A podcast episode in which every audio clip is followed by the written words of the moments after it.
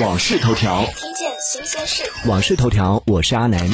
据灯塔数据显示，截至七月二十四号下午十四点二十一分二十九秒。中国电影市场二零二一年度总票房含预售突破三百亿元，总观影人次达到了七点四九亿，总场次为七千三百八十四点四四万。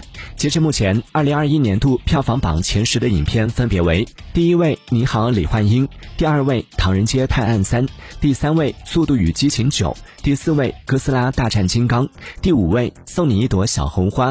第六位悬崖之上，第七位中国医生，第八位刺杀小说家，第九位我的姐姐，第十位你的婚礼。订阅关注网讯头条，了解更多新鲜事。